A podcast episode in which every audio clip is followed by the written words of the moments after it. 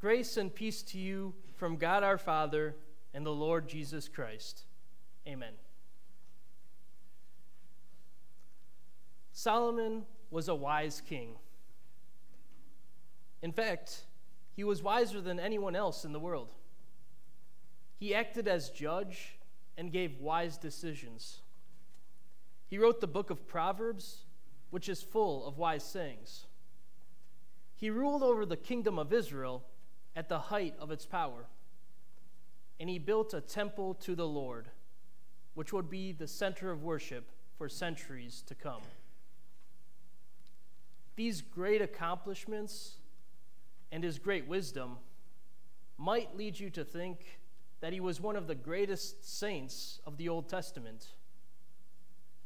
At times, he was.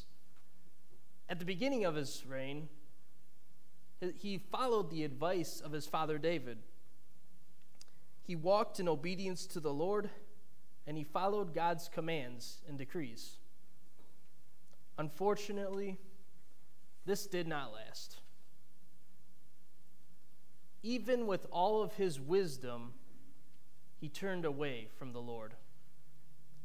He turned away from the wisdom of God, and he turned to the wisdom of the world. He took many wives for himself, and he listened to them instead of God. He, li- he heard the wisdom of their cultures, their gods, and he took one wrong step after another. All of Solomon's wisdom could not help him once he had turned away from the Lord. His kingdom split in two, and the successors to his throne continued to follow the wisdom of the world until all of Israel and Judah were swept away by foreign nations. In their exile and their return to Israel, the Jews would continue to follow their own wisdom and the wisdom of those around them. But one day, someone came along who spoke of something simpler, something easier than the folly of this world's wisdom.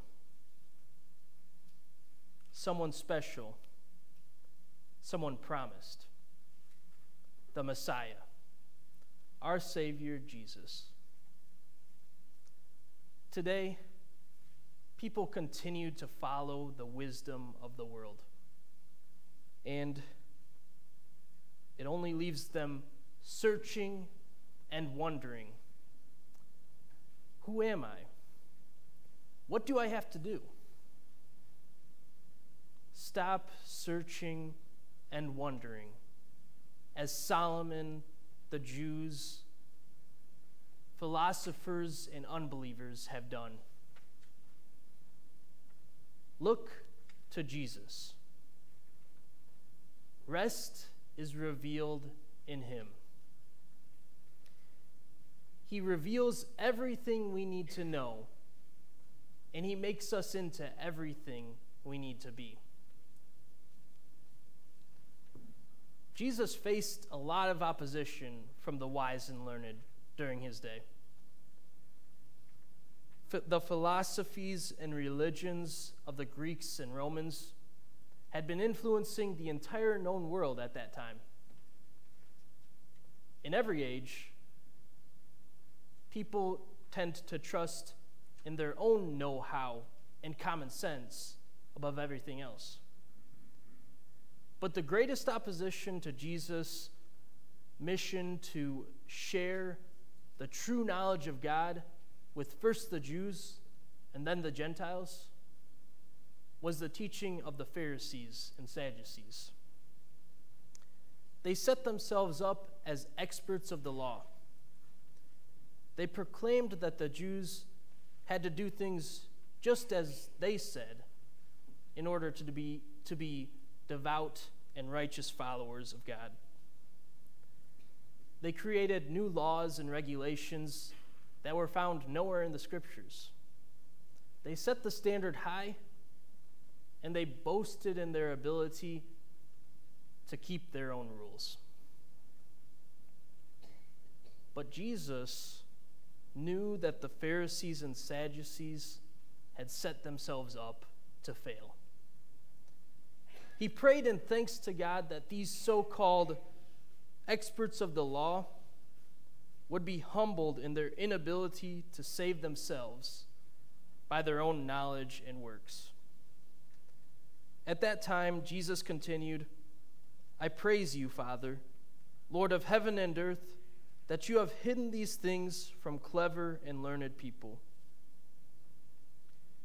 It turns out that these people were not so clever and learned as they thought. They thought they knew everything they needed to know. But Jesus exposed them as frauds. The experts of the law were no experts at all. They had missed the whole point of the Old Testament. They didn't see Jesus in any of it. It was hidden from them by their own bias and pride. Jesus was placing the fulfillment of the scriptures in himself right before their faces, and they rejected it because it did not fit their view of religion. Their focus on being the strictest adherents to all of their laws and regulations blinded them to the arrival of the Messiah. Jesus knew that great knowledge and wisdom could get no could get someone nowhere in his kingdom. He knew that the story of salvation needed to be revealed and given. So he also prayed in thanks that God revealed these things to little children. Elsewhere, Jesus said, Truly I tell you, Anyone who will not receive the kingdom of God like a little child will never enter it. Jesus is saying that people are lowly and incapable of achieving salvation on their own. They can do nothing to enter the kingdom of God. Everything is given to a small child. Likewise, Jesus gives us everything we need for salvation by the revelation of his word. Jesus makes it clear that no one can come to the Father except for Jesus, Jesus himself and those to whom he wishes to reveal himself. The close relationship of the Father and the Son shows us how Jesus is God, come down to earth to give us his blessings. Jesus has everything we need to know for salvation. He says, Everything has been entrusted to me by my Father. No one knows the Son except the Father, and no one knows the Father except the Son, and anyone to whom the Son wants to reveal him. Jesus wants to include us in this close relationship with the Father. He wants to bring us close to Himself. Because of Jesus' life, death, and resurrection, we can be little children. By the words of Jesus, the Holy Spirit creates faith in us so that we may gladly stand before God the Father with smiles on our faces. We can look up at the proud, adoring face of the Father and know that He will protect us. He will give us everything we need. He will tell us everything we need to know about our beautiful life in Christ. Jesus goes on to tell us what our lives will look like now that we have this close relationship with God. It's not going to be a life of restlessness that chases after the wisdom of this world. We don't have to study the philosophies of the learned. We won't be forced to choose between eat, drink, and be merry, or karma, or the wisdom of ancestors. There is only one way, one truth, one life, and it is found in Jesus. Jesus gives us what every other philosophy and religion fails to deliver true rest. With beautiful and compassionate words, Jesus appeals to everyone who is suffering in this sinful, cruel world. Come to me, all you who are weary and burdened, and I will give you rest. Jesus is speaking to everyone. All people are burdened by sin and its consequences. Apart from Christ, there is only sin, pain, burden, and death. All pleasures are fleeting, all treasures soon gone. When people rely on these things or try to make a lasting rest out of their own efforts, they will face a disappointing reality. They went in the wrong direction. Jesus is calling people out of a sad, dark existence of exhausting and pointless labor that only results in death to a life of meaning and rest. He gives it free of charge. In fact, He makes us lie down in green pastures. He restores our souls. He reaches out, He calls us, and He stops us from our fruitless labor. We couldn't do it by choice. He takes away the heavy burden of sin and guilt, and He tells us to carry a different burden, one that is easy and light. Take my yoke upon you and learn from me because I am gentle and humble in heart, and you will find rest for your souls. For my yoke is easy and my burden is light. As soon as Jesus says, I will give you rest, he then confuses things by saying, Take a, a yoke upon yourself. A yoke was a heavy wooden beam that was usually placed across the backs of two oxen and the weight of a plow or cart was attached to the bottom of that wooden beam so that the weight was placed on the backs of those oxen. And that doesn't sound like rest, does it? But Paul wasn't confused. In Romans, he writes, For when you were slaves of sin, you were free from righteousness. So, what kind of fruit did you have then? They were things of which you are now ashamed. Yes, the final result of those things is death. But now, since you were set free from sin and have become slaves to God, you have your fruit resulting in sanctification, and the final result is eternal life. We were under the yoke of sin, and there was no benefit to that, only the promise of death. Now we are under the yoke of Christ.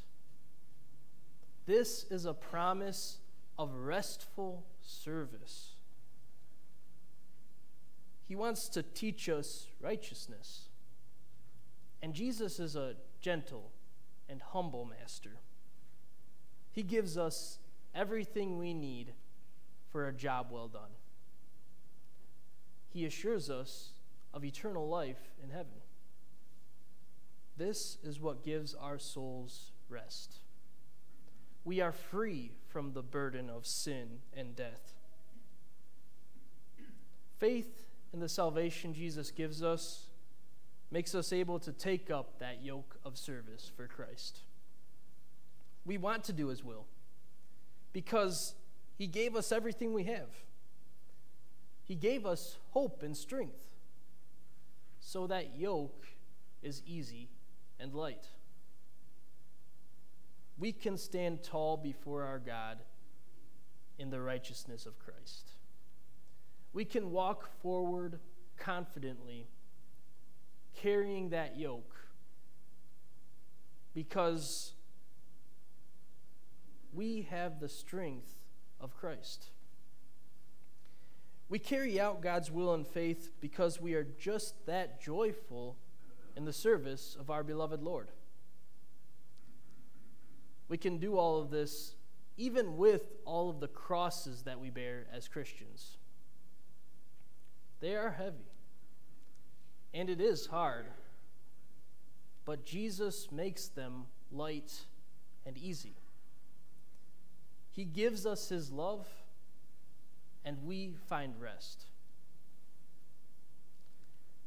When we look at Solomon's father, David, he shows us what this easy yoke looks like. Solomon turned away from the Lord, but David was a man after God's own heart. He trusted in God above everything else. Here is young David. He is not even bulky enough to wear the armor of Saul. He walks toward Goliath with only five smooth stones and a sling. Goliath stands there as a giant, towering above David. He is decked out in heavy armor with a massive sword and a spear that is heavy beyond belief. The strength and deadliness of Goliath is without doubt. This seems a burden too heavy to bear. Surely David is doomed. Yet there he stands, confident and sure of victory. He faces this unbearable burden with faith in the Lord. Without faith, he would surely crumple and curl into a fetal position. As it is, David stands his ground and says, You come against me with a sword, with a spear, and with a javelin, but I come against you in the name of the Lord of armies.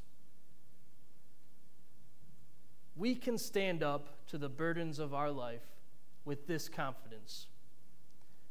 We can pronounce this faith in a loving Savior who renders the yoke of service light. We are the weary and burdened no more. We have rest in Christ. Stand up under that yoke. Walk forward in service to Christ. This yoke, this burden, it bears itself. When you face temptation and sin, look to Christ. He will bear it. When you face disappointments and struggles, look to Christ. He will bear it. When you face pain or illness or death, look to Christ. He will bear it. You are free from those burdens. So now you can take up new burdens burdens that bring rest. You can be an instrument of the Lord. There are people out there in the world who desperately need rest. Some of them are your family. Some of them are your friends. Some of them are people waiting in weariness for a voice to call out. They need to hear the words of Jesus. They need to see the love of Jesus in your lives. It may not always be easy to share those words and that love because people come with a lot of baggage, with a lot of burdens. It may take more than one kind word or one outstretched hand to help a person who is deep in weariness. But it only takes one Jesus. He loves us, and He gives us the strength to love. He makes us into everything we need to be to be Christians. Solomon and even David were not perfect kings, but they foretold of a king who would be perfect. Jesus is the fulfillment of all of God's promises of rest. He calls us out of weariness into a happy life of service. In Jesus, rest is revealed. Amen. Please stand. The peace of God that transcends all understanding will guard your hearts and minds in Christ Jesus. Amen.